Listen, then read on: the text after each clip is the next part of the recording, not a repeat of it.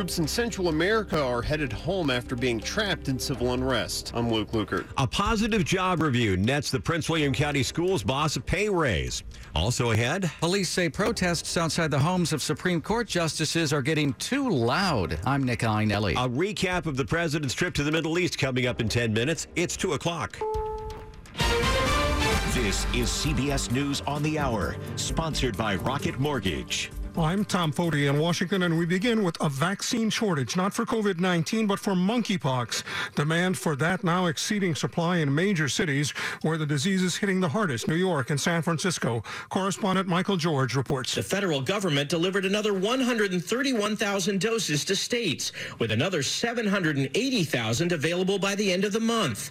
Dr. Jon LaPook is CBS News chief medical correspondent. And Dr. Rochelle Walensky, the director of the CDC, just told me she thinks that the supply is going to dramatically increase in the near future. Monkeypox spreads through skin on skin and other close contact. Anyone can get it, but so far it's primarily impacting gay and bisexual men and other men who have sex with men. President Biden returned to the White House earlier this overnight after a short but controversial trip to the Middle East, Israel, and Saudi Arabia. Correspondent Ed O'Keefe was on that trip. The president was a big draw at a regional conference of Gulf states hosted by the Crown Prince that included one on one time for Mr. Biden with the heads of Egypt, Iraq, Jordan, and the United Arab Emirates. Let me state clearly that the United States is going to remain an active, engaged partner in the Middle East. We will not walk away and leave a vacuum to be filled by China, Russia, or Iran. Iran especially has been a big focus of the visit. Early Saturday, the White House warned it's now backing Vladimir Putin's war in Ukraine by providing armed drones. Now to Uvalde, Texas, where parents of the children killed in the elementary school massacre are to get the results of a state legislative investigation on Sunday. The focus expected to be on the much criticized police response. Basic law enforcement 101 is that you go to the th- threat. They decided not to go to it's heartbreaking. The blame for what state officials have called an abject failure has been placed primarily on one man, school police chief Pete Arredondo. I remember those shots being fired. But teacher Nicole Ogburn, who survived the shooting in a different classroom, says the video shows there's more blame to go around. Correspondent Lilia Luciano. Also in Texas on the Weather Watch, the Texas heat is dangerous. In fact, heat and elevated fire weather conditions expected in much of the country. The widespread above normal heat concentrates north, closer to the Canadian border for the next several days, where we've got those brutal temperatures into the hundreds in South Dakota, and we've got 106, 107 in parts of Nebraska and Kansas, and then Montana hits 105 in Glasgow and 102 in Billings. But then as we get later in the week, it's Texas that's baking again. Forecaster David Parkinson, this is CBS News. This hour's newscast is presented by Rocket Mortgage. Need to know what it takes for a home loan to fit your budget and your family? Rocket can. 203, Sunday morning, July 17, 2022. 71 in the nation's capital. Some fog patches, otherwise cloudy. Upper 60s to near 70 overnight.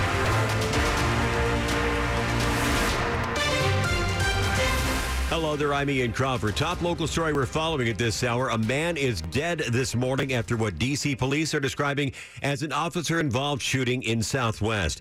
Department says it happened just after 9 o'clock in the 800 block of Wharf Street. Police Chief Robert Contee says two off duty officers saw a person pointing a gun just outside a restaurant. It's not clear where the person was aiming the gun. That was recovered at the scene. The officers fired at least one time. The man was shot, later died. Isn't clear whether he fired first. A second person also hurt, grazed by a bullet. No officers hurt. As we learn more about this developing story, we will bring it to you.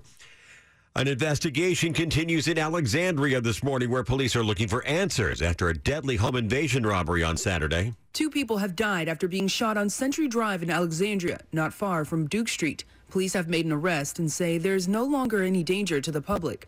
They got the call about a burglary around 7:30 this morning. There are multiple calls of uh, possible burglaries in progress. Alexandria Police Chief Don Hayes. We're going to be here for a while um, with the resources that we have to make sure we cover everything that we need to cover before we leave here. Because again, it goes from like three different locations in the complex. Melissa Howell, WTOP News. It's 205. One person is hospitalized, another person in custody after a Thursday attack in Wheaton. Montgomery County Police police say a man they believe was panhandling outside a deli on University Boulevard West tried to take the business's chip tip jar. An employee of the deli chased 32 year old Bryant Wack. Officers say Wack pepper sprayed and then stabbed that employee. Wack was taken into custody a few miles away.